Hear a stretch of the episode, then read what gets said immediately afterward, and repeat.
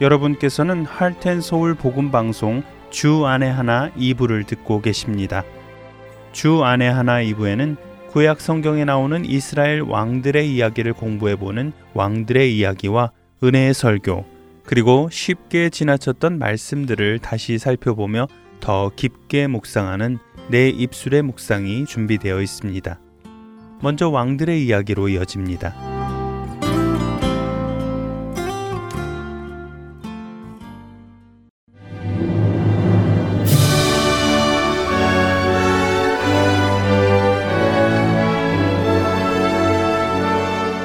하트앤서울 복음방송 청취자 여러분, 안녕하세요. 왕들의 이야기 진행의 김민석입니다.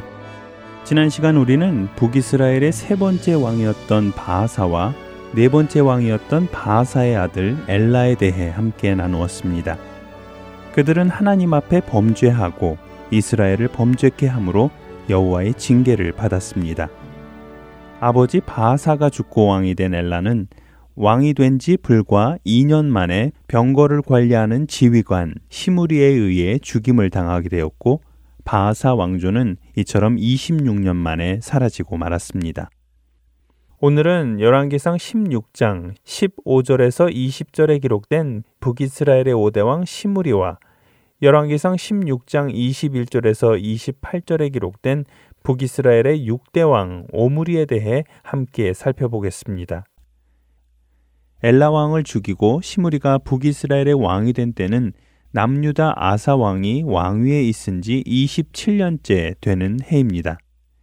시므리 왕은 왕위에 오르자마자 바아사 온 집안의 남자는 그의 친족이든 그의 친구든 한 사람도 남기지 않고 모두 죽였지요. 그런데 시므리가 왕위에 오를 때 이스라엘 백성은 블레셋에 속한 깃부돈을 점령하기 위해 진을 치고 전쟁을 준비하고 있었습니다. 백성들은 이런 와중에 시므리가 디르사에서 엘라 왕을 죽이고 이스라엘의 왕이 되었다는 소식을 듣게 되었지요. 백성들은 시므리를 왕으로 인정하지 않고 그들이 진치고 있던 곳의 군대 지휘관 오므리를 이스라엘의 왕으로 삼습니다. 북이스라엘의 왕이 둘이 된 것이지요. 왕으로 추대된 오므리는 시므리 왕을 몰아내고자 군대를 거느리고 깃부돈에서 올라와 디르샤를 에워싸고 성읍을 함락시킵니다. 이를 지켜본 시므리 왕은 왕궁 요새에 들어가 왕궁에 불을 지르고 스스로 목숨을 끊습니다. 시므리가 엘라 왕을 죽이고 왕위에 오른 지 불과 칠 일 만에 일어난 일이었지요. 단 칠 일 동안 왕위에 있었던 시므리를 성경은 이렇게 평가하십니다. 열왕기상 십육 장 십구 절입니다. 이는 그가 여호와 보시기에 악을 행하여 범죄하였기 때문이니라. 그가 여로보암의 길로 행하며 그가 이스라엘에게 죄를 범하게 한 그 죄 중에 행하였더라.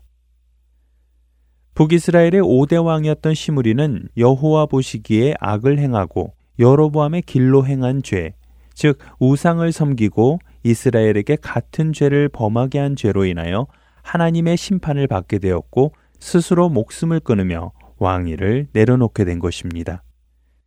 시므리 왕이 목숨을 끊자 오므리는 북이스라엘의 육 대 왕이 되었습니다. 그러나 그 과정이 순탄하지는 않았는데요. 오므리가 왕위에 오를 때 북이스라엘 백성은 둘로 나뉘었습니다. 군대를 포함한 북이스라엘의 백성의 절반은 오므리를 따랐지만 나머지 절반은 군대 장관인 디브니를 따라 그를 왕으로 삼으려 했기 때문이지요. 결국 이렇게 갈라진 두 파벌은 삼 년간이나 치열한 쟁탈전을 벌입니다. 그러나 결국 오므리의 군대가 디브니를 죽이며 왕위 쟁탈전은 끝이 납니다. 열왕기상 십육 장 이십삼 절은 유다의 아사왕 제삼십일 년, 즉 오므리가 왕위에 오른 지 사 년째 되는 해에 오므리가 이스라엘의 왕이 되었다고 기록합니다. 유다의 아사왕 제삼십일 년에 오므리가 이스라엘의 왕이 되었다고 하는 기록은 드브니가 죽고 오므리 왕 홀로 이스라엘을 다스리게 된 시점을 가리키는 것인데요. 오므리는 유다의 아사왕 제이십칠 년에 시므리 왕이 죽자 왕위에 올라 십이 년 동안 이스라엘을 다스렸습니다. 그는 그중 육 년을 디르사에 있었다고 합니다.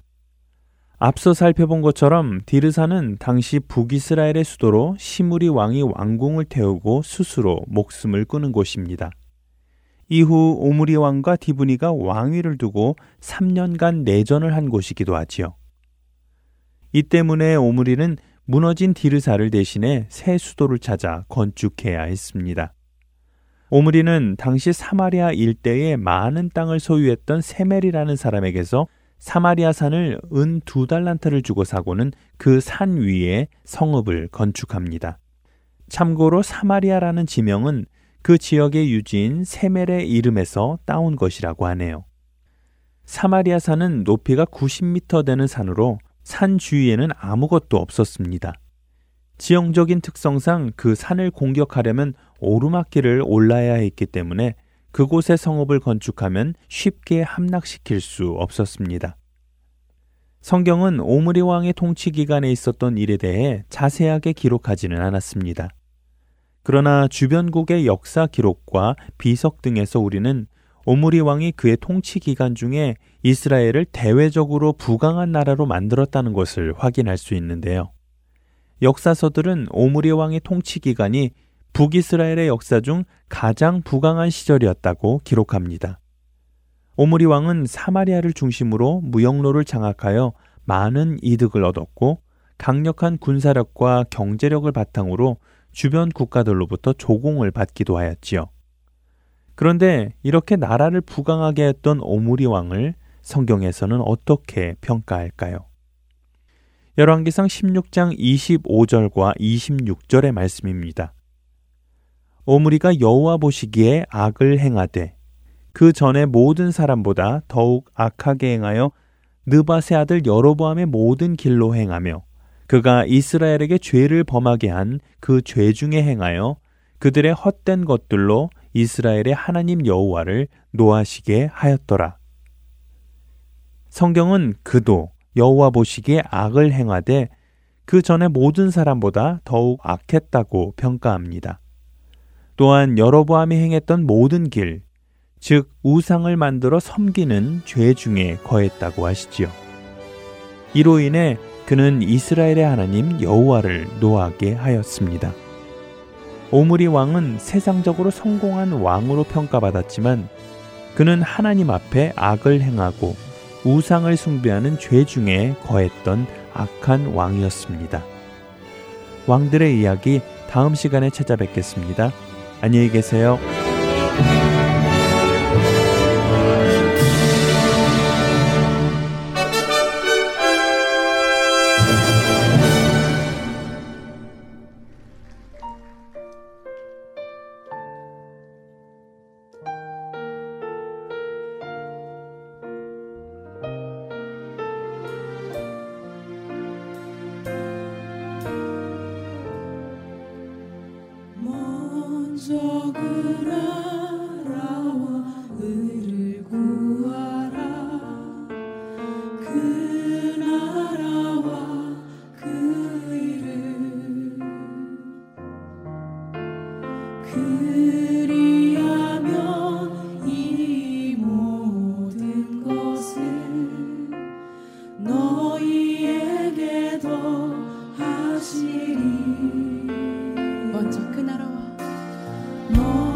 So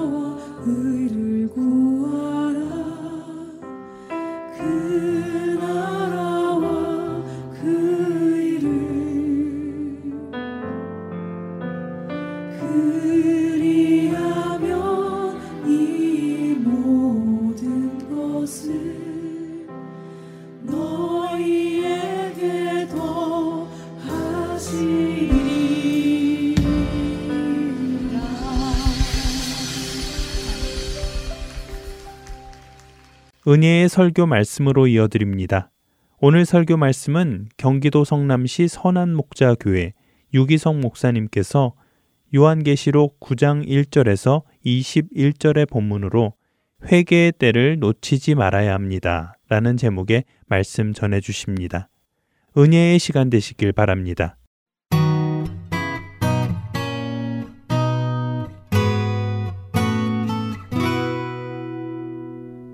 요한계시록 구 장은 아주 무서운 하나님의 재앙으로 더 깊이 들어가는 장입니다. 그러나 이 요한계시록은 근본적으로 우리들에게 두려움을 심어주기 위해서 쓰여진 책이 아닙니다. 이 요한계시록 구 장에는 다섯 번째, 여섯 번째 나팔 재앙이 나옵니다. 다섯 번째 나팔 재앙은 요한이 보니까 하늘에서 별이 하나 떨어지는 것을 봅니다. 많은 성경학자들이 사탄을 의미한다고들 그렇게 해석합니다. 그 별이 무저갱의 열쇠를 가지게 되는데, 그 무저갱은 악한 영이 갇혀져 있는 곳이라고 성경은 그렇게 말하고 있습니다. 예수님께서 귀신을 내어 쫓을 때 그 귀신들이 우리를 무저갱에 가두지 말아달라고 하는 요청을 한 적이 있습니다. 그 악한 영들이 갇혀있는 그 무저갱의 열쇠를 사탄이 가지고 그 무저갱의 열쇠를 엽니다. 그리고 거기서 수많은 악한 영들이 짙은 연기처럼 이 세상에 이제 나오게 되고 사람들을 무섭게 고통스럽게 만드는 일이 이 다섯 번째 재앙입니다. 이 다섯 번째 재앙에 나오는 메뚜기 환상이 정확히 뭘 의미하는지는 성경학자들마다, 설교자들마다 해석이 너무나 구구각색이라 제가 그 점에 대한 해석은 시도하지 않으려고 합니다. 그러나 한 가지 분명한 사실은 마지막 때가 되면 악한 영이 온 세상에 퍼져서 수많은 사람들을 고통스럽게 할 것이라는 것입니다. 여러분, 악한 영의 역사를 절대로 작게 여기시면 안 됩니다. 주님도 보이지 않으시니까 함께 계신 걸 믿지 못하고, 악한 영의 역사도 보이지 않으니까 얼마나 심각한지 깨닫지 못하는 성도가 되면 큰일입니다. 칠 절에 보면 이 악한 영들을 전투채비를 한 말들과 같다 이렇게 표현했는데, 악한 영은 무섭게 사람들을 고통을 주려고 벼르고 벼르고 준비한 그런 전투말과 같다는 거예요. 아주 작정을 하고 사람들을 고통스럽게 하고 믿는 성도라도 넘어뜨리게 하려고 역사하고 있다는 거예요. 그런데 우리가 그걸 모른다면 그러면 이게 얼마나 심각한 일입니까? 가룟 유다는 예수님이 택한 제자 중에 열두 제자 중에 하나였는데도 마귀가 그 가룟 유다의 마음에 들어가고 가룟 유다를 예수님 은삼십에 팔게 만들잖아요. 그렇게 충성스러웠던 베드로도 두려움의 영으로 역사하니까 예수님을 세 번이나 부인했잖아요. 자기 땅 판 거 교회다가 바치는 그런 마음을 가졌던 아나니아와 삽비라도 마귀가 그 속에 들어가서 탐심을 일으키니까 하나님을 속이는 거짓말을 하는 이런 말도 안 되는 그런 죄를 짓고 죽어나갔잖아요. 지금도 우리 주변에서 악한 영은 무섭게 역사합니다. 이 다섯 번째 재앙은 하나님의 인을 맞지 않는 사람들을 고통스럽게 하라는 재앙입니다.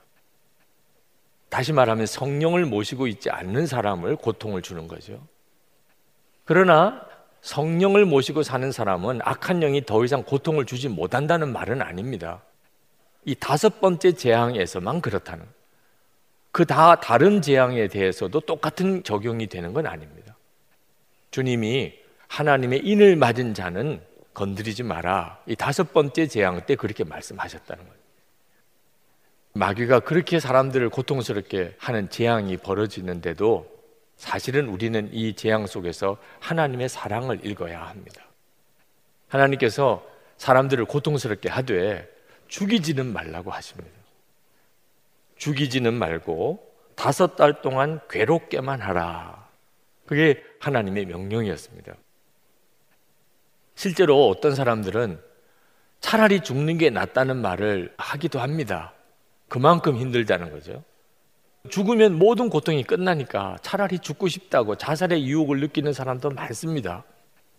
실제로 어떤 사람은 정말 그렇게 느껴질 수도 있어요. 근데 여러분 잘 아셔야 됩니다.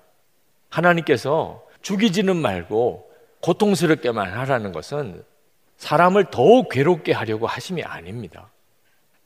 그렇게 느껴질 수도 있지만 여러분, 죽고 나면 고통이 끝난다는 도대체 그 근거가 어디 있습니까? 영생을 알지 못하고 그렇게 사는 사람들이나 그렇게 생각하는 겁니다. 죽고 난 다음에는 모든 은혜가 끝입니다. 지금은 그래도 아무리 흉악한 죄인이라도 하나님의 은혜 안에 있습니다. 그래도 지금이 견디기가 괜찮은 때입니다. 죽고 나면 그때는 정말 상상할 수 없는 고통이 시작이 됩니다. 그래서 하나님이 죽이지는 말고 고통스럽게만 하라는 겁니다. 그러니까 하나님의 뜻은 뭐죠? 그런 고통 가운데서 깨닫고 회개하고 돌아오라는 거예요. 하나님이 우리를 괴롭게 하신다면 이유는 하나밖에 없습니다. 빨리 죄를 깨닫고 회개하고 돌아오라는 거예요. 재앙이 무서운 게 아니고 하나님의 부르심이 귀중한 것이죠. 여섯 번째 재앙은 더 무서운 재앙인데 이억 가까운 기마대가 이 지구상에 있는 사람 삼분의 일을 다 죽여버립니다. 유브라데 강에 묶여있는 천사들을 풀어주게 되는데 그러면서 이억 가까운 기마대가 나옵니다. 무수히 많은 군대가 나타나서 사람들을 죽이게 된다는 거예요. 도대체 이게 뭘 의미하는 건지 해석하기가 또 구구각색이긴 합니다만 우리는 이 여섯 번째 재앙이 현실로 다가오는 것을 충분히 알 수 있는 시대에 살고 있습니다. 그전에는 이 지구상의 인구 삼분의 일이 한꺼번에 죽는 이런 일이 가능한가 그랬던 때가 있었죠. 지금은 얼마든지 가능하다고 생각합니다. 핵전쟁 일어나면 이 지구상의 삼분의 일이 한순간에 죽는 일은 이제는 뭐 상상하기 어렵지 않죠.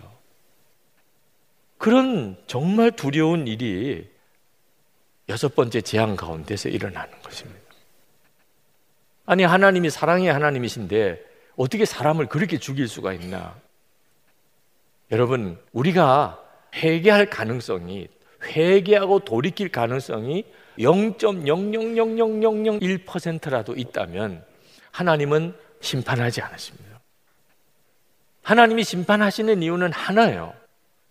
회개할 가능성이 없게 되는 경우입니다.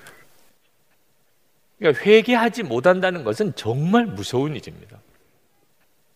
실제로 오늘 말씀해 보면 사람의 삼분의 일이 죽는 끔찍한 재앙이 벌어지는데도 회개하지 않는 사람이 있을 거라고 말씀하고 있습니다.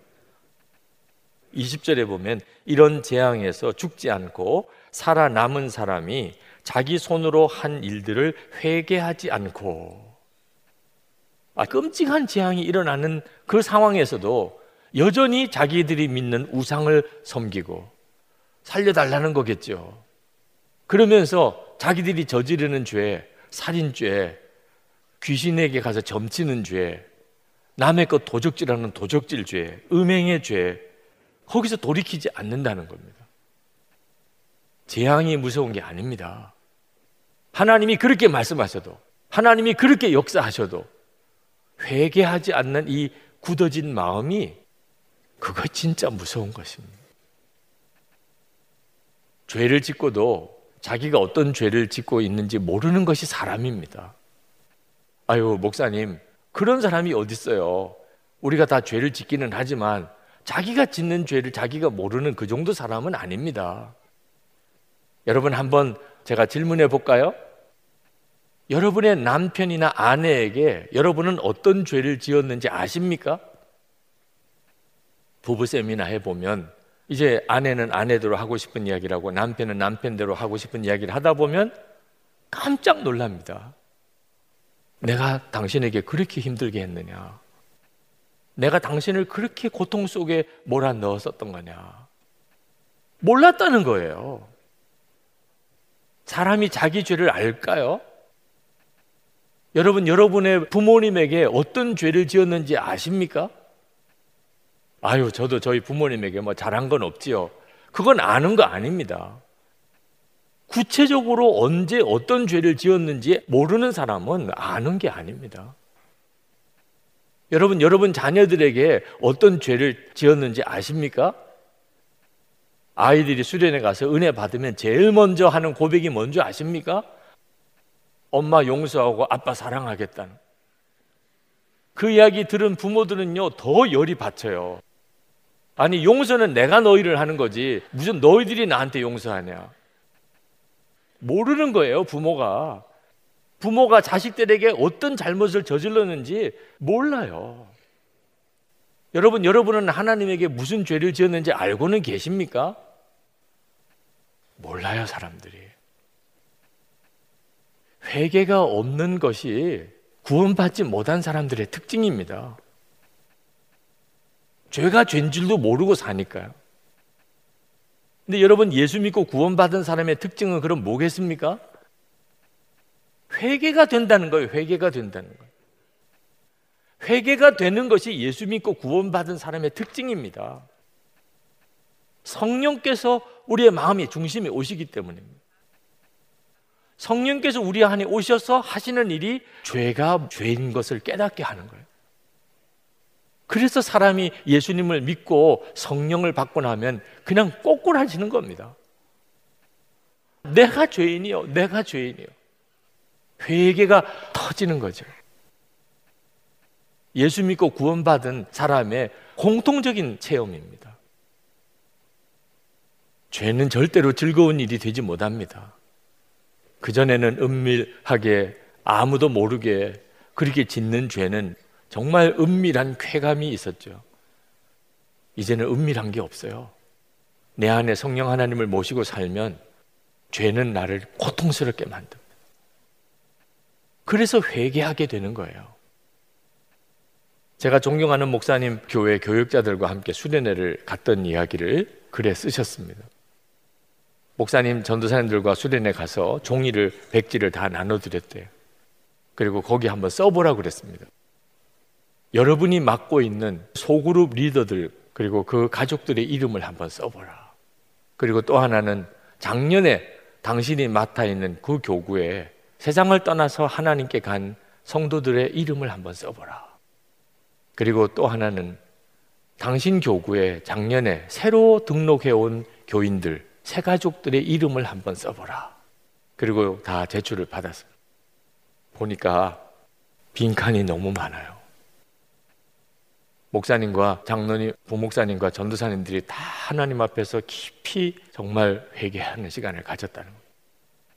우리가 말로만 교인을 사랑한다고 그러고 영혼을 사랑한다고 말은 했지, 하나님이 내게 붙여주신 교인 이름 하나, 정말 기도해 줘야 될 교인들 이름 하나, 그 가족들의 이름 하나 제대로 알지 못하고 무슨 사랑인가.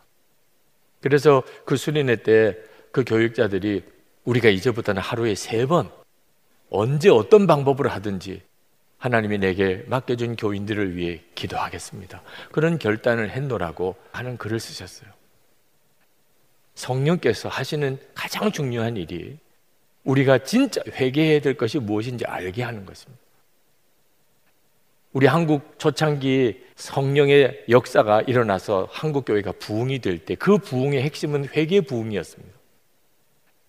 그저 남하고 싸운 거, 누구 시기 질투한 거, 이런 정도 회개가 아닙니다.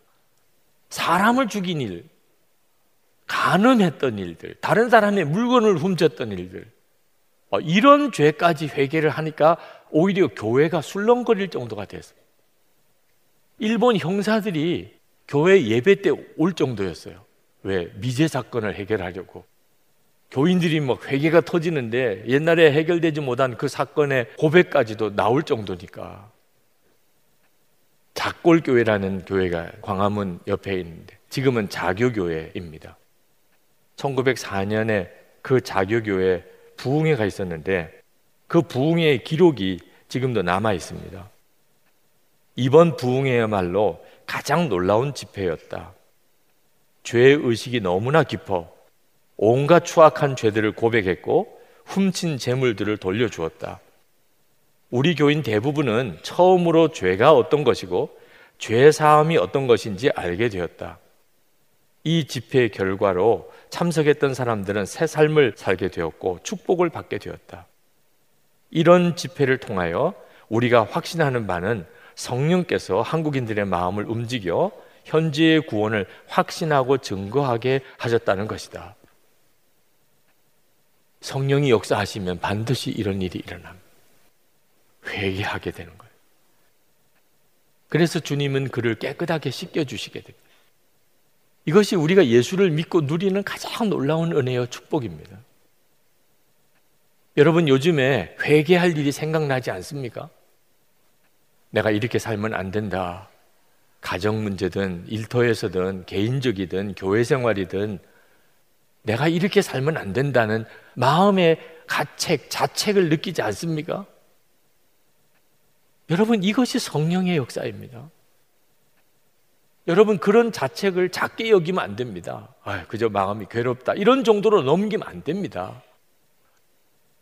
성령의 근심이 까닭 없이 있을 리가 없습니다. 성령님은 우리의 삶 전체를 압니다. 심각한 문제가 있을 수 있기 때문에 우리의 마음에 찌르시는 것입니다. 여러분의 마음에 성령께서 회개케 하시는 일이 있다면 반드시 회개하고 거기서 돌이켜야 합니다.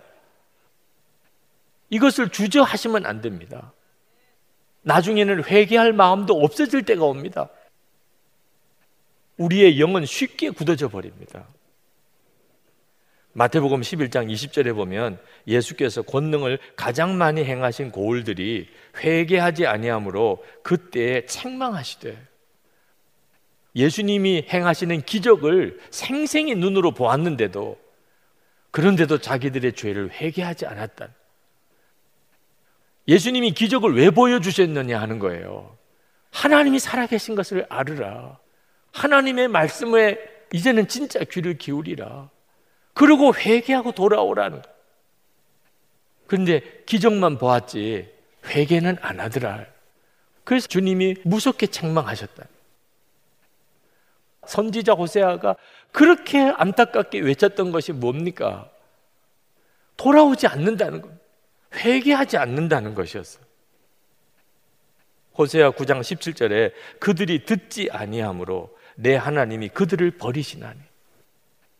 하나님이 도대체 우리를 왜 버리시겠어요? 듣고 돌이켜오지를 않으니까. 호세아 십일 장 칠 절에 내 백성이 끝끝내 내게서 물러가나니 비록 그들을 불러 위에 계신 이에게로 돌아오라 할지라도 일어나는 자가 하나도 없도다. 이것이 호세아 선지자의 애통함이었어요. 이런 상태가 무서운 겁니다. 한국교회 부흥회 때에 윌리엄 블레이어라는 선교사님이 속히 예수를 믿으시기 바라나이다. 한국교회 그때 당시에 부흥회 현장에서 일어났던 일들을 기록한 책입니다. 그런데 그 책에 보면 회개 역사가 막 일어나는 중에도 회개를 안 하는 사람들도 있었다는 거예요. 분명히 마음에는 가책이 느껴지는 것 같은데 입으로는 절대로 회개를 안 하더라는 거예요. 그런데 나중에 나중에 가서 보니까 그 사람들이 그 지역에서 가장 사악한 죄를 짓는 사람이 되어버리더라는 거예요. 회개의 성령의 근심을 주셨는데도 회개하고 돌이키지 않으면 그러면 정말 무서운 일이 벌어져요. 그게 심판인 것입니다. 도대체 예수 믿는 사람이 이렇게 많은데도 우리나라가 왜 이 모양인가 탄식하는 사람들이 많습니다. 홍정일 목사님 은퇴하셨습니다만 참 마음 아픈 이야기를 하시더라고요. 대학생 시절에 예수 안 믿기 때문에 문제지 예수 믿는 사람만 많아지면 우리나라는 천국 같은 나라가 될 수 있다고 확신했대요. 그래서 그때부터 하여튼 전도하는 일에 열심을 다했어요. 하나님, 이 땅에 이 나라에 천만 성도를 주소서. 그런데요, 그게 이루어졌어요. 천만 성도가 됐다고 말하고 이제는 진짜 예배당 없는 지역 마을 없습니다. 그런데 삶이 안 바뀌는 거예요. 예수를 믿는데 삶은 안 바뀌는 사람들이 너무 많은 거예요. 아, 그렇구나. 그저 예수만 믿게 해서는 안 되는 거구나. 성경 말씀을 가르쳐야 되는 거고. 그래서 그때부터 제자훈련을 또 열심히 했대요. 그래서 정말 제자훈련 열풍이 불었죠. 그런데 한국교회 교인들이 성경하는 지식은 엄청나게 많아졌는데 여전히 삶은 안 바뀌는. 제자훈련을 그렇게 잘한다고 하던 교회들이 펑펑 넘어지고 오히려 문제가 되는 일이 일어나면서 너무너무 당황스럽더라는 거예요. 예수를 믿게 해도 안 되고 제자훈련을 시켜도 안 되는 걸 어떻게 해야 되느냐는 거예요. 당신이 목회에 실패했노라고 그런 마음 아픈 고백을 하셨어요. 여러분, 교인 수가 얼마나 몇 명이냐, 이제는 아무 의미가 없다는 거 다 알 때가 됐습니다. 교인이 뭐 천만이냐 이천만이냐 오백만이냐 이건 의미가 없는 거라는 거예요. 제자훈련 했느냐 안 했느냐 이것도 의미가 없어요. 문제는 그 사람이 진짜 회개하고 삶이 바뀌었느냐 하는 겁니다. 우리가 이십사 시간 주님을 바라보자 그러고 매일 주와 동행하는 일기를 써보자고 하는 이유는 우리가 주님을 바라보는 눈이 뜨여야 우리의 삶의 변화가 오기 때문입니다. 여러분, 회개가 그치지 않으면 아직까지는 희망이 있습니다. 저는 한국교회 회개를 위해서 기도하고 있습니다. 한국교회가 정결해지고 성령의 충만함을 회복하게 해달라. 그런데 그동안에 한국교회가 회개 많이 했어요. 하여튼 연합집회, 대집회 할 때마다 항상 거기에는 회개 시간이 있었습니다. 강단에 목사님, 장로님들이 흰 옷을 입고 올라와서 다 무릎을 꿇고 두 손을 들고 하나님 우리가 죄를 지었습니다. 용서해 주세요. 뭐 퍼포먼스도 엄청나게 했습니다. 그런데 오히려 이 회개가 식상하게 돼버렸어요. 회개하면 뭐하냐? 똑같은데. 오히려 회개한다고 했던 사람들이 더 잘못을 저지르는 것을 보고는 이제는 회개하자는 말도 꺼내기가 어려울 정도 분위기가 됐습니다. 회개는 해야 되겠는데 이 회개 운동을 어떻게 시작하죠? 근데 기도하면서 하나님이 저에게 주신 놀라운 깨우침이 있었어요. 저는 회개해도 소용없다고 생각했는데 우리 주님은 말씀하세요. 뭐 입으로 하든 뭐 엉터리로 하든 형식적으로 하든 회개해야 된다. 그런 생각이 있는 것만 가지고도 아직 끝은 아니다. 하여튼 무슨 연합집회를 하면 우리 회개는 해야지요. 그게 그냥 이루어지는 건 아니라 회개해야지 이런 생각만 아직도 있다면 아직은 최악은 아닌 겁니다. 또 하나, 뭐 어떤 사람은 형식적으로 회개하고 어떤 사람은 직책 때문에 회개하는 척하고 했을지라도 그 집회 때 참석했던 많은 교인들은 진심으로 하나님 앞에 회개했다. 하나님 용서해 주세요. 하나님 바로 살지 못했어요. 그래서 지금 이만큼이라도 있는 거예요, 한국교회가. 그마저도 없었다면 이건 정말 상상이 안 되는 끔찍한 일이 벌어지는 거예요. 회개하고 있다면 아직도 최악은 아닌 겁니다. 여러분이 지금 정말 최악의 상태에 몰려 있다고 하더라도 여러분의 마음속에 회개해야지라는 마음이 있다면 여러분에게는 아직도 얼마든지 회복의 가능성이 있는 거예요. 호세아서에서 말씀하고 있잖아요. 주님께서 요한에게 이 끔찍한 다섯 번째 나팔재앙, 여섯 번째 나팔재앙을 왜 보여주셨겠습니까? 하나님은 기다리고 계시다.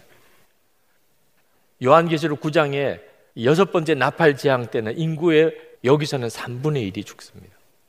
하나님이 진짜 다 죽일 거라면 그냥 다 죽이시지 왜 처음에는 사분의 일 죽이고 왜 여기서는 삼분의 일을 죽이고 이렇게 하십니까? 하나님은 살아남은 사람이라도 한 사람이라도 좋으니 돌아오라. 이 무서운 재앙 앞에서 이제는 회개하고 돌아오라. 그리고 성도들에게 말하는 거예요.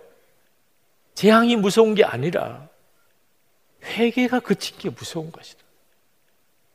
몸 씻는 것만 생각하지 말고 이제는 정말 매일매일 하나님 앞에서 내가 무엇을 잘못했나 돌아보고 회개하고 깨끗함에 받는 시간을 반드시 가져야 한다. 그게 우리가 사는 길입니다. 하나님의 심판의 때, 무서운 재앙의 때 성도가 사는 길이 회개가 그치지 않는 것입니다.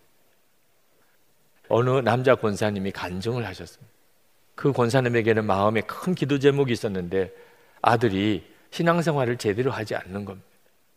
아무리 다 읽으려고 해도 이제는 크니까 말을 안 듣는 거예요. 근데 어느 날 그 권사님에게 주님이 말씀으로 깨우쳐 주셨습니다.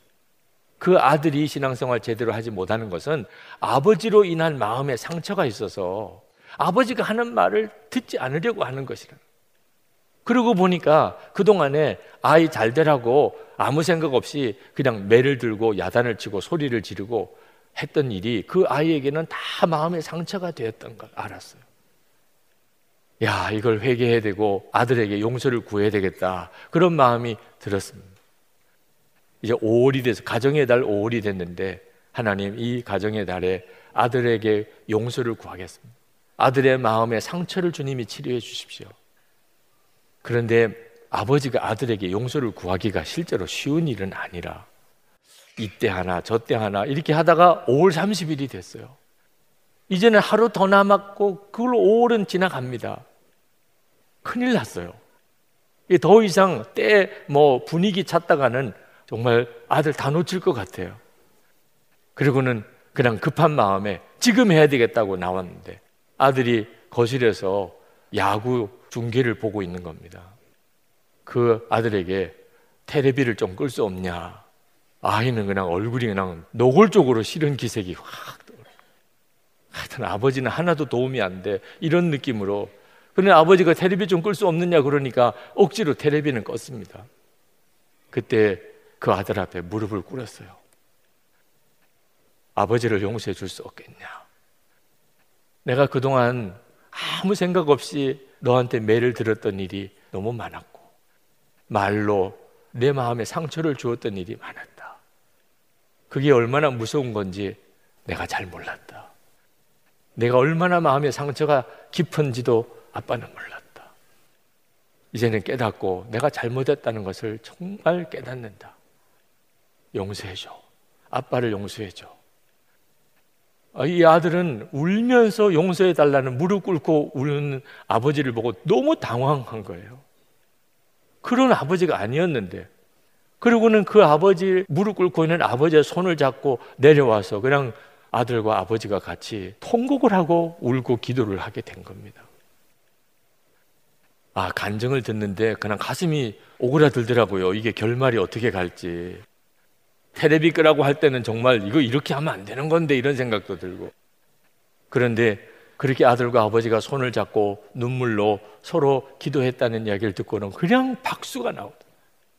다들 박수로 그런 역사를 이루신 하나님을 찬양했습니다. 여러분, 하나님께서 여러분들을 향하여 회개할 마음을 주시는 것은 절대 놓치면 안 됩니다. 그때 하나님이 비로소 역사하실 수 있어요. 성도답게 살 수 있어요. 마지막 때의 성도의 삶을 살아낼 수가 있는 겁니다.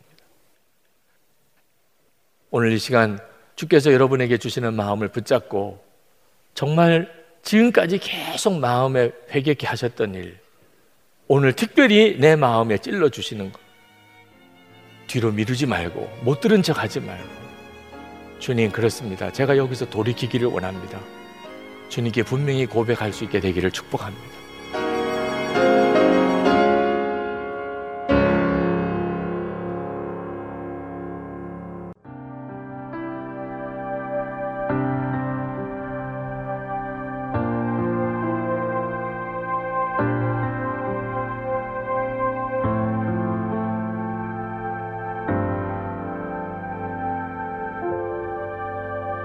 내 주의 보혈을 정하고 정하다 내 죄를 정케 하신 주 나로라 하신다.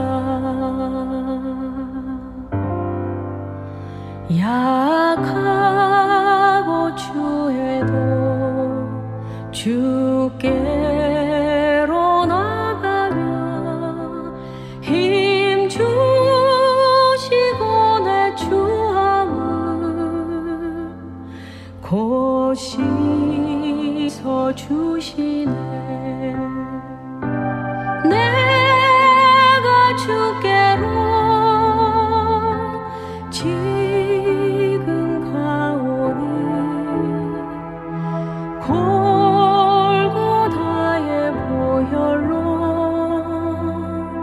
날 씻어 주소서.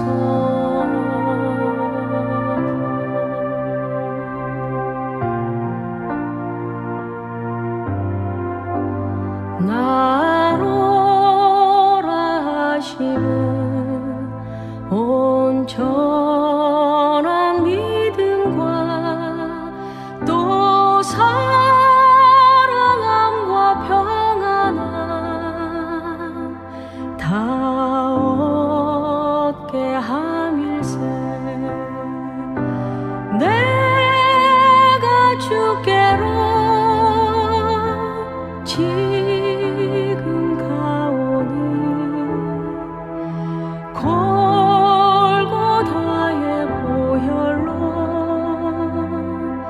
날 씻어 주소서.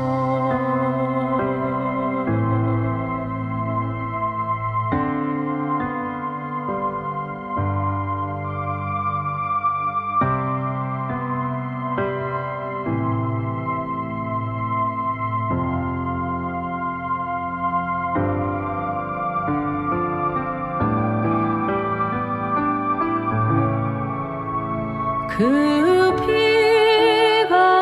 속에 큰 증거 됩니다.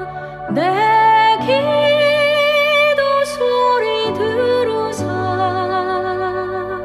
다 허락하소서. 내가 주께로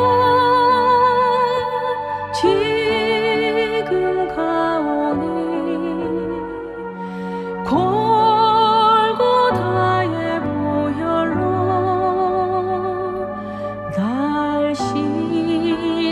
주소서. 내가 주께로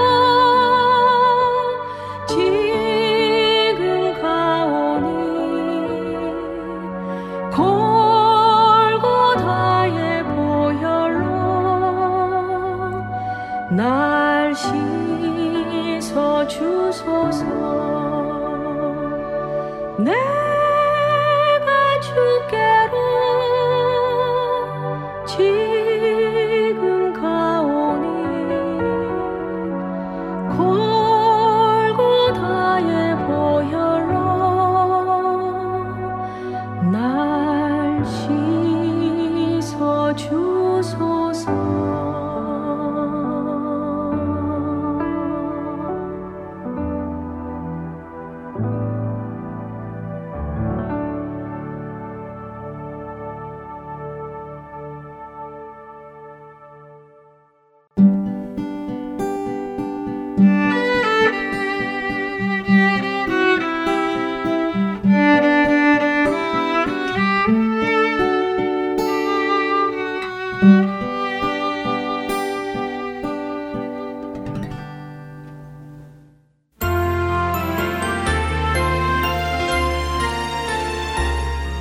안녕하세요. 봉사자 박용규입니다.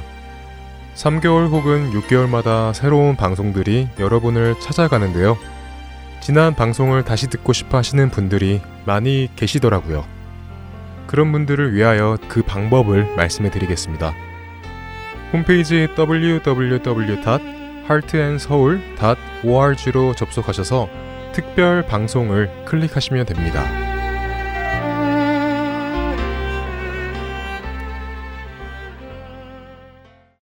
이어서 내 입술의 묵상으로 이어집니다.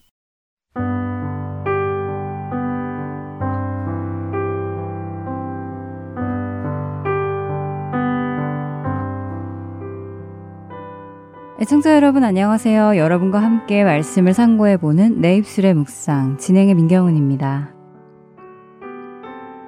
개역개정 성경을 기준으로 성경에 총 아홉 번 사용된 단어가 있습니다. 구약에는 여섯 번, 신약에는 세 번 사용된 단어인데요.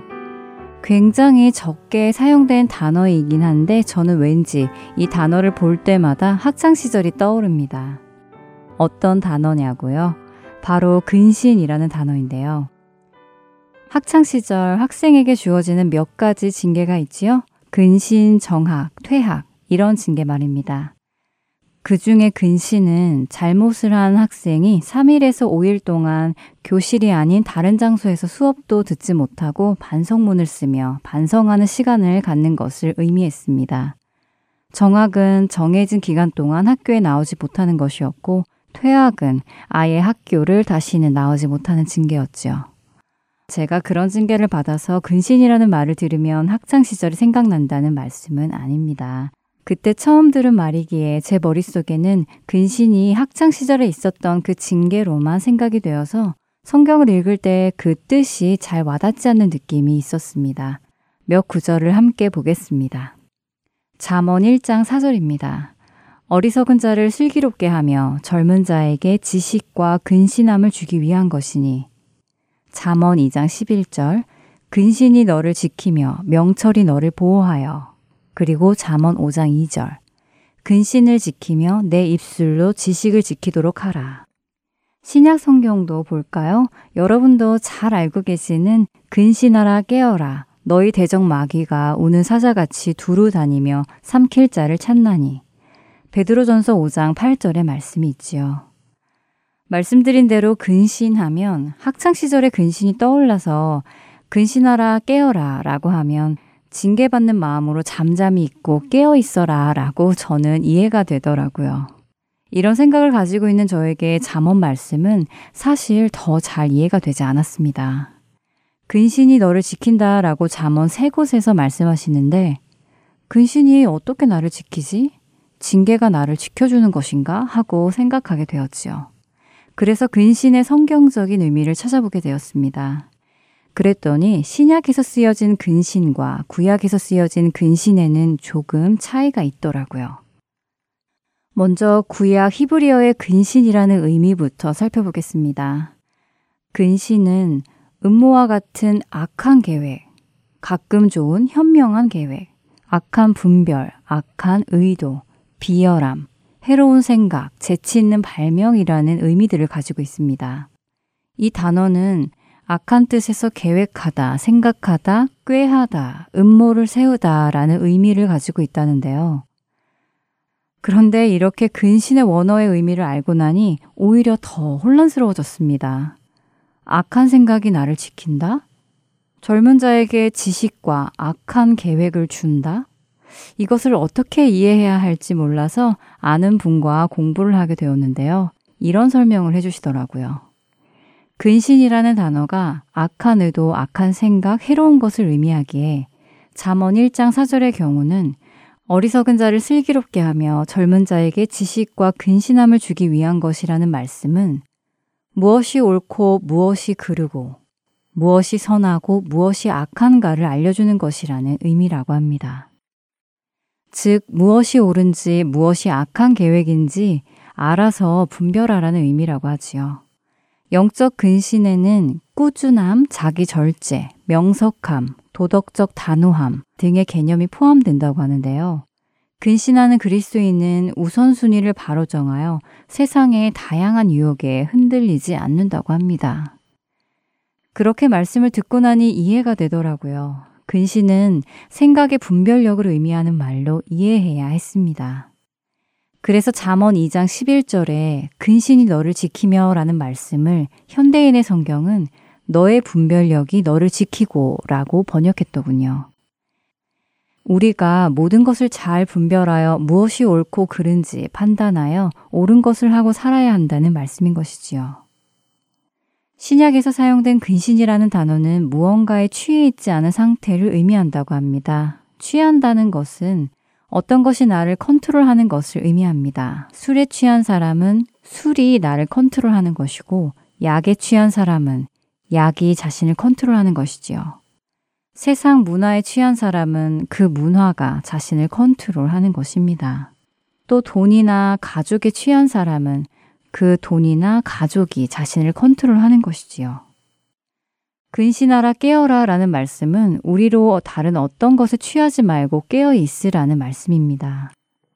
성경은 우리에게 그 어떤 것에도 취하지 말고 오직 성령으로 충만함을 받으라고 에베소서 오 장 십팔 절에서 말씀하십니다.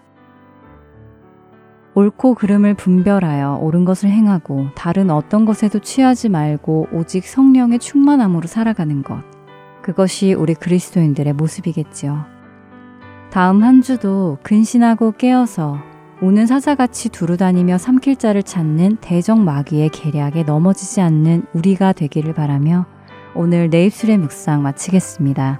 저는 다음 시간에 다시 뵙겠습니다. 안녕히 계세요.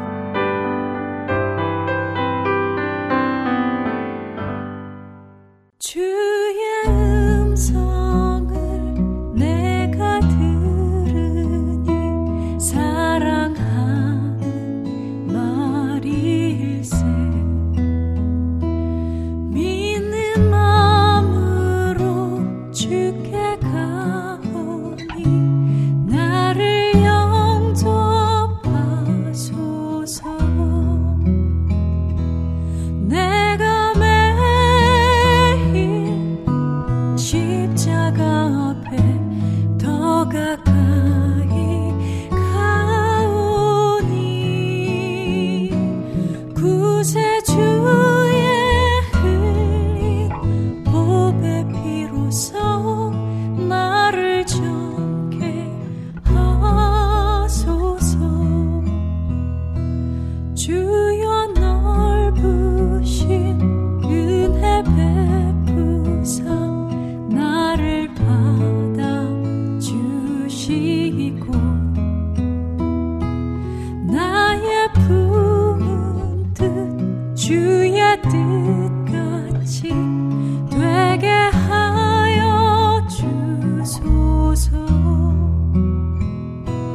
내가 매일 십자가 앞에 더 가까이 가오니 구세주의 흘린 보배 피로써 나를 젊게 하소서.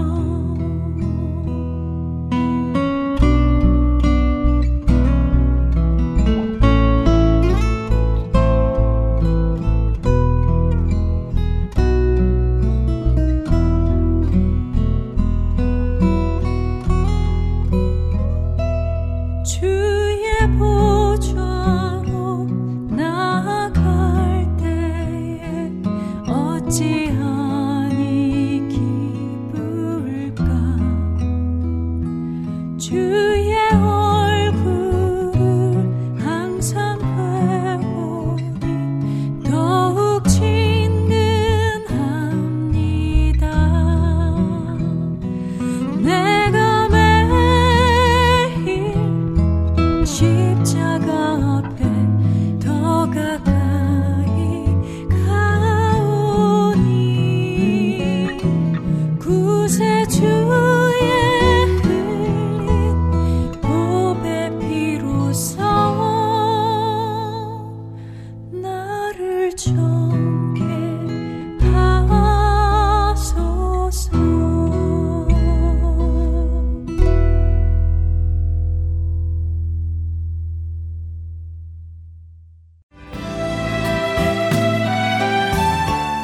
주 안에 하나 이 부 준비된 순서는 여기까지입니다. 함께해 주신 여러분께 감사드립니다. 다음 시간에 뵙겠습니다. 안녕히 계십시오.